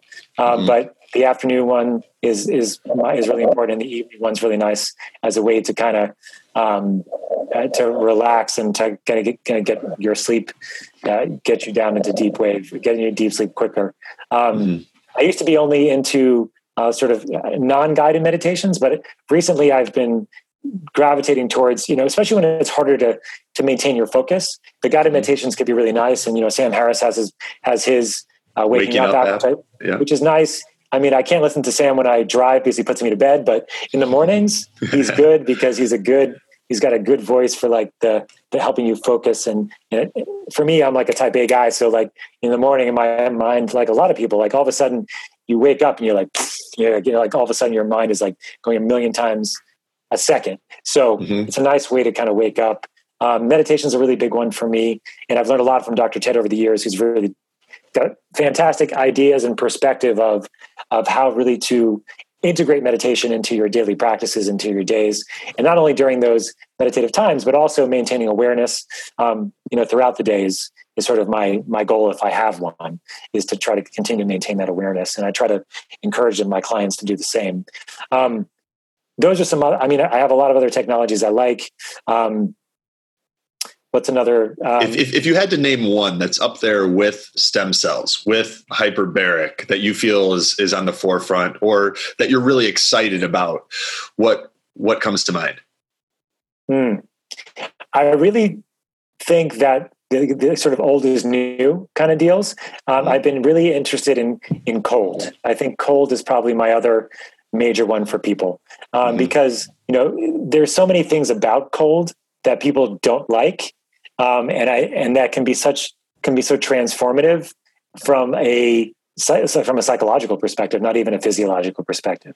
So i think there's so much in it and i'm i'm loving that more people are interested in it now. And so i talk about cold showers you know um, cold tubs and and less as much on the cryo side, but I still think cryos can be helpful for people. Um, you know, I think I think that's really. I've been gravitating lately more to the simple things, honestly, Anthony, because like there's a lot of fancy technologies. Like there's really this really cool mitochondrial PO2 meter that I think is it's like 80,000 euros where you can measure your mitochondria's real time oxygen utilization, which I think is super cool. But mm it's expensive and not everybody can use it. Um, mm-hmm. So I, I like it, but I, I just try to think of the simple things that people can do that are, that are not that expensive, you know, that, that are more, yeah. uh, more apt to be used this episode of the Biohacking Secrets Show is brought to you by Veritas Farms and their full line of CBD products, CBD standing for cannabidiol. Now, we are real excited about this partnership because Veritas means truth in Latin, and we are big believers in bringing you guys the truth, not just through this podcast, but by making sure that any products that we share or that we bring on as sponsors are products that we personally use, believe in, and endorse ourselves. And that is the case with Veritas Farms and their full line of CBD products. The reason that they're so great, they are full spectrum hemp products, meaning that they have all of the beneficial phytonutrients that you get in a quality CBD product. 99% of the CBD products on the market are CBD isolate, and they're just being resold, meaning they're coming from a few small manufacturers. They've only got one tiny part of all of the important phytonutrients that you need to get the benefits you want from a CBD product, and they're just a bunch of different companies reselling them. Veritas Farms is vertically integrated, meaning they own the farm. They ensure that there are no pesticides being added. It's organic, and then they control the entire process from harvesting to extraction until that product ends up at your door. That's what I love it. It's kind of like farm to table, but for CBD. And the benefits that I've noticed my sleep is better. I feel like I get a deeper, more restful night's sleep. I'm less stressed. I never have periods of anxiety. I feel calm and focused throughout the day. And it even decreases inflammation inflammation when I have flights or other things where inflammation is an inevitable part of life. You take a little extra CBD and it can be very helpful for stress, anxiety, sleep, and that inflammation. So if you guys want to check it out, we've arranged a 15% discount for you guys. To get that, you can go to theveritasfarms.com forward slash biohacks. I'll spell it out T H E V E R I T A S F A R M S dot com forward slash B I O H A C K S to save 15%. Check out the Veritas Farms CBD. You guys are going to absolutely love it. Dr. Schallenberger has has done some good work with his bioenergy testing. That's a little bit more more accessible than Yeah, uh, than, than eighty thousand euros. But I agree. You know, there's there's so many biohacks that have broken down over the years where even ones that I really enjoy it's just it be, it, it becomes a little bit of that like the things you own end up owning you where like you've got all this stuff and then some of it breaks and you got to send it back in or this or that. And I'm like okay what are a few of the things Yeah. that really move the needle in a huge way? And like some of the the best natural high I've ever had uh, it, it used to come when I jump in Lake Michigan in the wintertime in Mhm. Chicago. And I would come out of there with eight to 10 hours of almost euphoric energy that I have been unable to recreate in, you know, I was just doing cold showers in Chicago this past weekend. We've got uh, a 16 cubic foot freezer from Home Depot that we've Nice. converted. Um, Nice. We, you know, we were doing ice baths out there, but I haven't been able to, to recreate that that same experience You're also perhaps much younger, I'm guessing at the time. So uh, yeah maybe maybe that's it it's that, Um, it's that neuro that, that norepinephrine that burst of Mhm. neurotransmitters. That's it's a lot more robust as we're younger. As we get older, it's harder to get that same kind of feel. Um, Yes. But- well, you got you got you got me feeling like old balls right now. But uh, no, no, it's you're, all relative, my friend. It's all yeah, yeah, you're probably right. Um, last but not least, I know I, I want to be respectful of your time, and I really appreciate you sharing so much so much wisdom with us. Let's talk about cognitive performance. Yeah, And, that's um, another biohack that I was going to mention Yeah. to you too. Yes. Yeah, so there's um, you know, I have I have a box of uh, the blue cannatine from Uh-huh. from uh, Transcriptions, a company that you're a part of, and Yes. I, I love it. You guys, um, it was it was funny. I was in Mexico doing just a quantum reset a couple weeks ago, so I wanted to I wanted to go there. I got a small place on the ocean in Telchac, uh, Nice. very remote. Every morning was sunrise, swimming in the ocean, do some um, some exercise um, outdoors, and then I dive into work. And uh, I had some of the samples at the time from you guys, so I was using those when I'd go into these in these work blocks. And uh, my friend and, and client Frank, we actually just released a podcast with him, but you know he came for Lyme disease, and and we made some huge progress together. And we were sitting outside my place talking one night. And he's like, "Have you tried this stuff, blue cannatine?" And I'm like, I've been using it here. And he's like, it is fantastic, isn't it? And I'm like, yeah. I'm like, how do you know about it? He's living in the middle of nowhere, Mexico, and he Oh, knows lives about it. Oh wow. he lives, he lives down there, and he's been Wow. he's been using it too. So, I mean, what you guys maybe you can explain a little bit more. We did Sure. we did an episode with uh, Dr. Ted Achacoso and. And, and and covered some of it, but just a quick thirty thousand foot overview of of what blue cannatine is all about, and um, you know what you Yeah. guys yeah created there. Yeah. So, you know, we have a nonprofit, right? And we have this nonprofit that is looking to educate doctors and practitioners called Health Optimization Medicine in Practice. Mm-hmm. And we are clinicians. Ted and I are both clinicians. We see patients, we see clients, and we know that on the path to optimal health, there are roadblocks. And one of those roadblocks could be cognitive capacity, cognition. And so we created Dr. Ted's formula here, created a line of products. This is the first of many that are really addressing those bottlenecks, those those challenges across that those those past optimal wellness. And so we also love nootropics. We also love you know supplements and and processes and ways to enhance cognitive function. And there are many of these products out there. But what we, what we look to do was if we could do something that was precision dosed, um, that was pharmaceutical grade, that kind of met the criteria for us to recommend them to our clients on their path to optimal health, um, then we could really, you know, have something there. And so we spent a long time um, after Ted initially developed a formula as a gum using these four synergistic nootropic ingredients. And those nootropic, nootropic ingredients include you know, caffeine, methylene blue, hemp oil, otherwise known as other things, um, and um, and nicotine. And so those four things together, synergistically in low dose, each of them combine for this fantastic cognitive performance boost. And I mean, I got to tell you, I was shocked when I first tried this. Like a couple, we did. We've been in development with this for three years, Anthony. And the reason why it took so long is that we cared about each and every step of the process. Delivery methods. So we have it in a troche form. A troche is a dissolvable buccal lozenge. So you keep it in your mouth and it dissolves over 15 to 30 minutes and it goes directly into your bloodstream. It bypasses first pass metabolism in the liver. So it gives you this ramp up over 50 to 15 to 30 minutes, but it's not an initial hit either. So it's not so quick that it gives you like this jolt. And then we also put in some of that hemp in it so that the neuroprotective and anti-inflammatory and sort of calming aspects of the hemp plant allowed that ramp up to happen over that 15 to 30 minutes and then then maintain this cognitive performance edge for between for some people it's it's as three hours other people it's five or seven hours depending on their metabolism. And the idea was you know let's do something that made a huge difference but also could have a significant application in the clients that we were treating knowing that the people that were going to benefit the most from this were those that are already on their way to optimal health, that they were already looking at these aspects of their biology. And this was just another way to enhance them along the way. And now they had to write the paper, they had to give the lecture, they had to, you know, be more focused. They actually wanted to be able to establish their meditative practice and have better results quicker. And that's actually something that has happened happened to me actually is that you know meditating with blue cannatine is a fantastic experience because your ability to continue to maintain your focus on your breath or wh- however your practice is is a lot easier.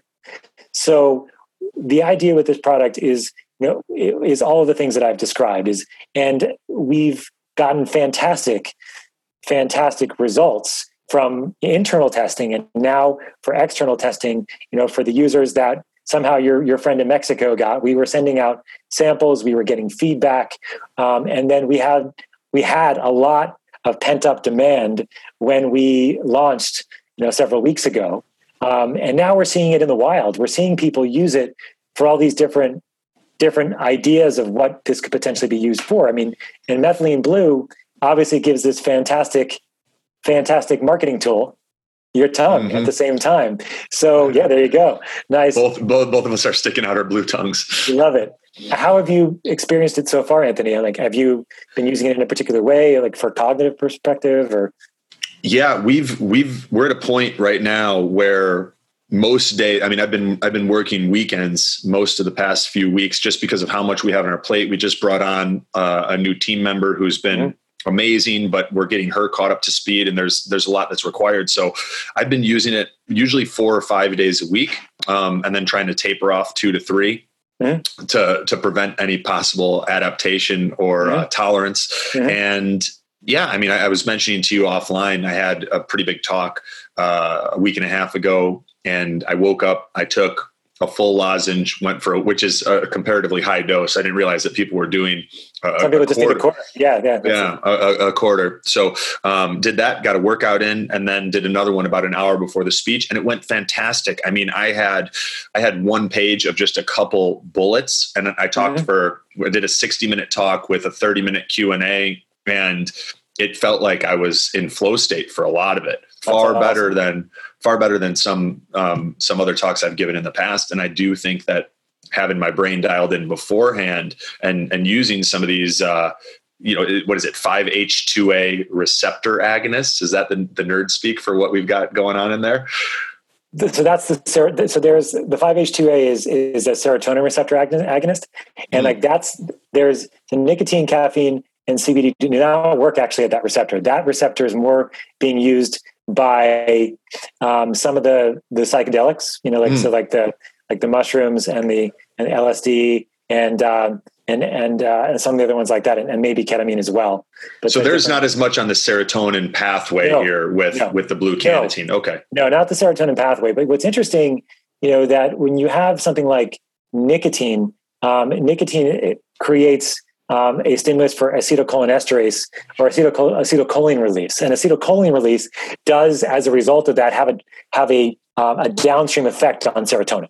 So there is some effect on on multiple neurotransmitters. So just as a as, as to give like a, a framework there, but the the interesting thing about dosing, just to kind of give a point there, is that you know, we we created it so that each of the the troches um, is you can actually break up into fours. So they have like little lines on them, easy to they're scored already. We find some people are really sensitive and just need a quarter to a half. My dose is a half. Others need a, a full dose, and some people seem to be needing more than a full dose to have the their optimal effect. And then it's what's it's just been really interesting to get that feedback over the last several weeks to see just the gamut of and the range. And so our instructions, you know, for us is that if you're caffeine sensitive, to start off with a quarter. If you're not caffeine sensitive, like you can drink a couple cup of cups of coffee a day and start with a half. Um, if you're already pretty highly metabolic and you know you kind of you, know, you have a high tolerance to things then start with a full and so like you know the biohackers among us you know we talk we usually talk about you know full doses and then ramping it down if it's too much um, because you know how biohackers are they like to do the full thing and see how it feels um, but in general yeah it, it ranges but like in general the average dose for most people is actually around a half a half a dose. And so, but we had a couple bodybuilders, big guys, a lot of, lot of, lot of muscle mass that need more as well. So, you know, it's, it's been interesting to see. But what we found is that what users are telling us is that like, you know, they're turned on and like their brains are like focused, but not in sort of like the Adderall jittery kind of feel, but more just that they're just turned on. They can speak more fluidly. They can think more laterally. Um, they can um, they can they can perform better in general. So it's been very interesting because you know we've I've had my own experience with nootropics before. Dr. Ted has been using these for for decades. He's formulated others, I'm sure, in his bathroom um, or in his kitchen. I mean, he has a CRISPR machine in his bathroom. I mean, the, the guy's crazy, but anyway, um, that's a different story. But um, this is another tool in the stack. I think it's what's different about it is that it's a synergistic four ingredient stack that's you know novel. And i and i do think that um, we have something that's special here. We I, I do feel that way. I, I agree. And just some of the feedback that we've got you know when when i come across things like this we have a community now of of biohackers and people that are in our program that that really enjoy staying on the leading edge and being able to utilize these tools. So I shared this uh, with them. You know, when you guys did your your big public release after I'd been able to test it, I ordered as many as I could buy and then I let and then I let them know. And um, one of our clients, Matt, who you know years ago was dealing with Lyme, and then had got mm-hmm. himself to a place where he was, you know, he's back. His, he's running a construction company that was that was crushing it, but he'd sort of hit a wall in terms of, all right, here's how much time I have in the day, and here's mm-hmm. I'm not making progress with what I'm doing in that time. We started working with him, and um, one of the things, you know, I recommended this, and and he messaged me, and he was like, "Oh my gosh!" And he's like, "I just did." I think his per- perfect dose was like a half, you know, but he's like, I did a quarter. I felt a little bit. I did a half. I feel amazing. And I'm not running myself down with other things that could, that, that could be additional chronic stress on, right. you know, your, your, yeah, some some of those stimulants which which can have long term consequences or or keep you in uh, chronic sympathetic dominance, chronic fight or flight. You know, and send, so it's it's it's not having that same effect or sending those same signals to the body, which is real exciting. Yeah, and then the effect wanes after four hours, right? It's not mm-hmm. an effect where you feel like a withdrawal effect at that time frame, but you don't. But you don't get that. You don't get a crash, and you don't. You don't get stay have to stay up all night either, right? Because that's the challenge with some of these stimulants and nootropics is that they last such a long time. It's like it's hard to come down off of them and when yeah. you do it's a crash and so that we were very cognizant of that as we were formulating this as well another reason why it's a buccal lozenge and another reason why we have you know the hemp in there as well it helps it so that there's more of a ramp up and down mm-hmm. so yeah I mean, yeah i mean we've we've we've had that that feedback a lot. We had this funny thing. Well, this one person that came back feedback is like, I was working on something for two weeks, this coding problem. I took a blue cannatine and I solved it. I'm not sure if it was the blue cannatine or if I was just going to solve it anyway, but thank you. so, it's, like, it's fantastic free feedback. You know, you guys have created something that a lot of people don't want to live without. They right. could, but once once they've tasted what's possible for their cognitive performance and being able to condense time or, or solve problems from slightly different angles, it, it just feels inefficient to not use that tool intelligently. Right, and I would say that if you are healthier, you are going to feel better with this than if you're not as healthy. In the sense, mm-hmm. if you're if you have lots of lots of chronic inflammation, um, lots of chronic things, I would you know it would likely be a good idea to be addressing all of that at the same time as you know looking thinking about you know taking a blue cannatine, you know because that's what what our paradigm is. That's what our framework is, is that we're helping people along their path to optimal health and using tools along the way that can help them, like blue. Um, but it's really the, the combination that's going to be most effective for most people, like working on your optimal health along with doing enhancers along the way and seeing what's possible and then getting yourself up from an optimal health perspective and then you know keeping going. And there's no there's no you know there's no top here. You can continue to optimize. And that's the thing. No matter where you are on your journey there's always you know, always more you can do. Not not do but always I don't want to see it as like sort of an attainment thing. It's more that you have the ability to function even more optimally, likely than you already are, if you just you know, maintain and fulfill your your body's physiologic needs and optimize all of that. And then, you know, along the way, you just go up and up and up. And that's that's the idea, right? And you know, that's mm-hmm. that's that's physiologically, that's psychologically as well. It's an, and that's from the, on the meditative side and and some of the other things that um, you know that you can do from like enhancing your your mental state as well.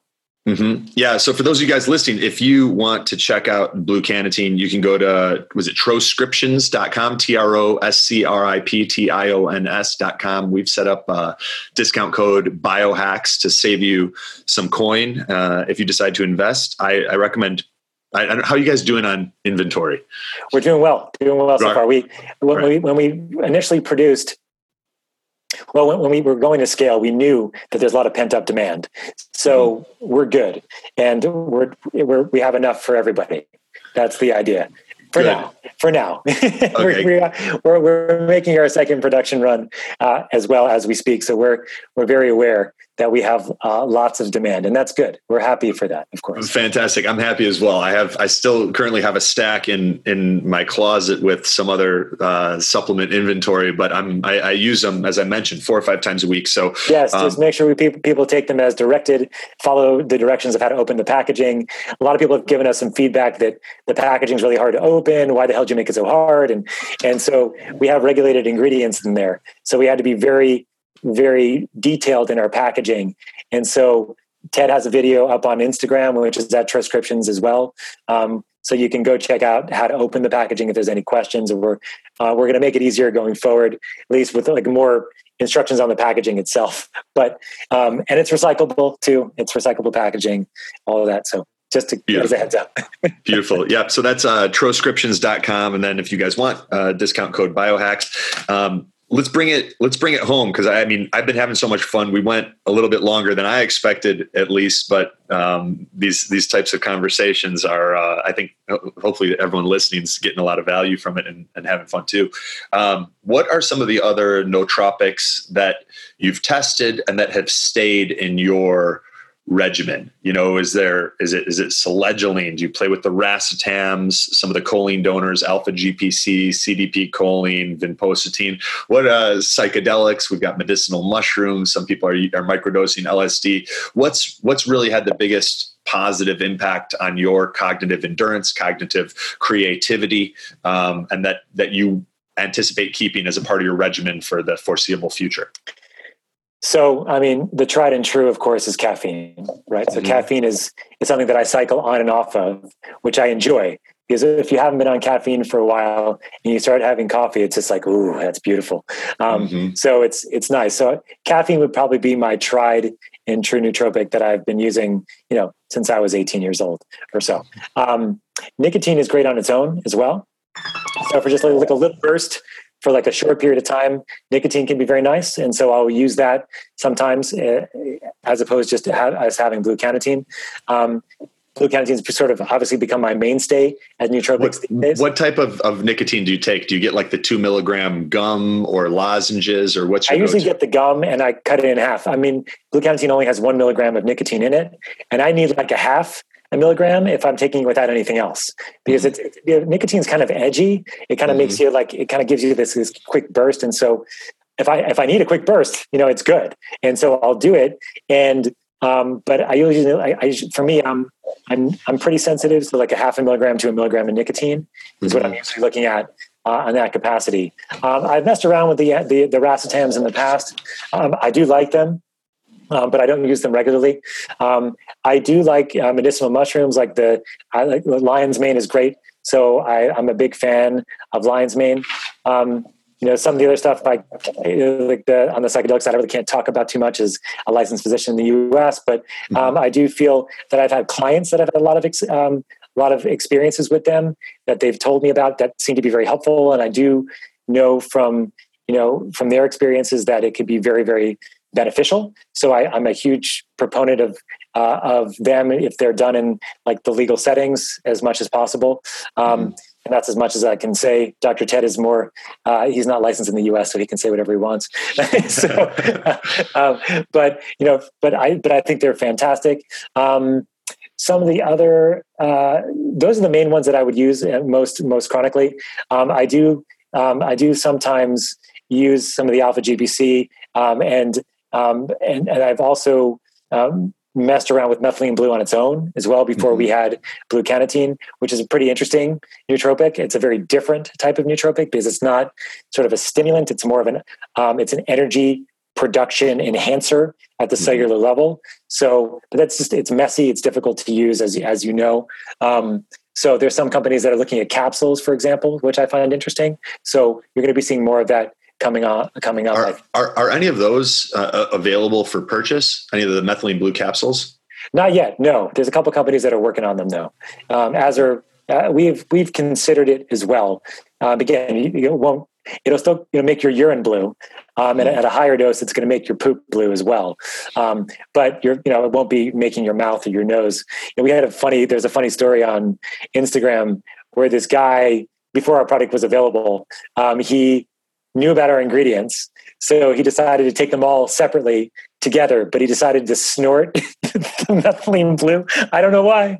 And he ended up getting like his nose was blue, his mouth was blue. He's like, it was it was hysterical. That's aggressive.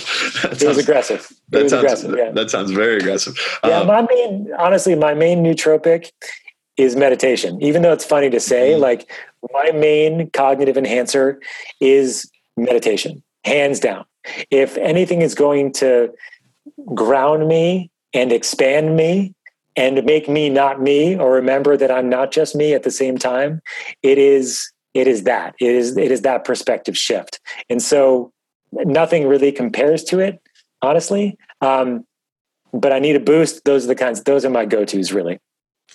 Beautiful. I think that's a perfect place to to leave it with folks because so many times we've heard the importance of meditation and I know my life is completely different when I'm doing it consistently, but it's Mhm. so easy to get distracted and get away from the practice. The these these hyperbaric sessions have put me Yes. literally into a container that uh, that all I need to do is resist the temptation to put on the television and and carve out some time, which has been which has been fantastic. But guys, if you're if you're listening and you haven't commit to at least two weeks. I usually start feeling the difference after about two weeks, where there's little moments of of, of almost feeling like I'm shining, communicating with thoughts, having little little moments where it's like you feel like you're picking up on on on unspoken aspects of communication.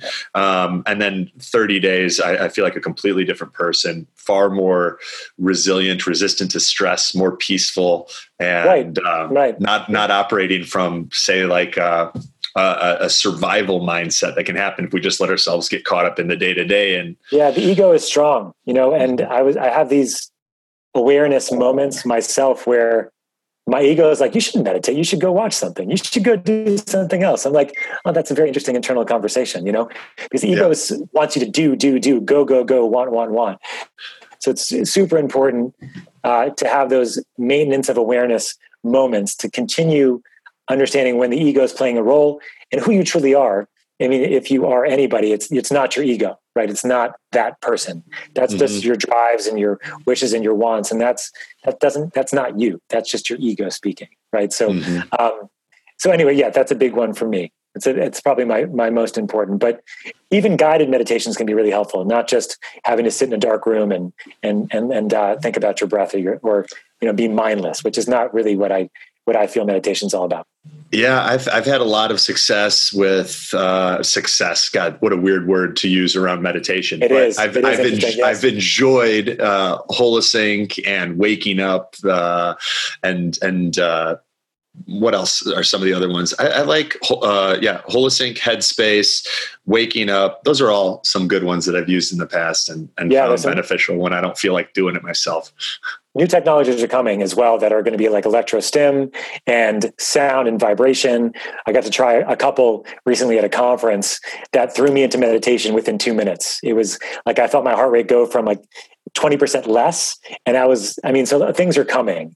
And these are new technologies that are not out yet, but they're coming. And so you're going to see more of this technology that's going to help people, which is great because the more people that are experiencing of this, the more responsive and the more aware and the less reactive and unaware we are as a society is going to be a good thing. And you're not talking about like the new Calm, for example. You're talking about new technology that isn't New. even out yet. Now, new stuff. Yeah, Wow. it's, it's cool. Yeah. All right. Well, we'll we'll, we'll have to stay uh, in the loop on that. Uh, Yeah. Dr. Scott Sherr, thank you so much for joining us today and and you know being a part of this awesome conversation. Where can people stay up to date on things you're working on and Sure, stuff that sure. you've got in the pipeline? This has been fantastic, Anthony. Thanks so much for having me. Um, so, a couple places. If you're interested in hyperbaric medicine specifically and the hyperbaric technology, the work that I do, I do advocacy. I do advocacy. Let me try that again. I do advocacy, education, and consultation like across the globe. I do it virtually, and I do it through my website, integrativehbot.com, and I have. Um, that's probably the, the best place. And they also have a Facebook page that also has the same name. Um, on the health optimization medicine front, our nonprofit is homehope.org. If you're a practitioner looking to get trained in it, I have my own concierge practice doing that in San Francisco. Um, but it's also a virtual practice. It's home-sf.co. And then for everything blue cannatine and troscriptions, it's troscriptions.com, like you said. And then there's the Instagram um, at troscriptions. Um, if you're looking for one place for everything, um, the probably easiest place is just to Google my name or to go my to my Instagram page at Dr. Scott Sherr. My name, Dr. D R S C O T T S H E R R, and that's where I do most of my posting on you know a little bit of everything. So Lovely. Well, thank you so much for for joining us today. I had a blast and uh, look forward to doing more with you guys and staying in the loop on cool things you're working on and some of these uh, some of these to be released products. yeah, this is it's it's a whole new. I mean, every day is is a joy when you know that the day starts off knowing you're going to have a podcast with with Anthony DiClemente. So I'm I'm I'm really excited that I've been able to take some time. Oh, you stop it. You got me blushing over here. Thank you so much, brother. Appreciate you. We'll right, talk have again soon. day. All right. You too. Bye bye.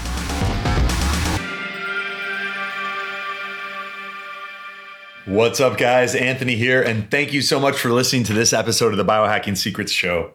One of my favorite things to do is helping men and women like you feel what it's like with the body you've always wanted and all day energy that starts the moment you wake up and doesn't quit.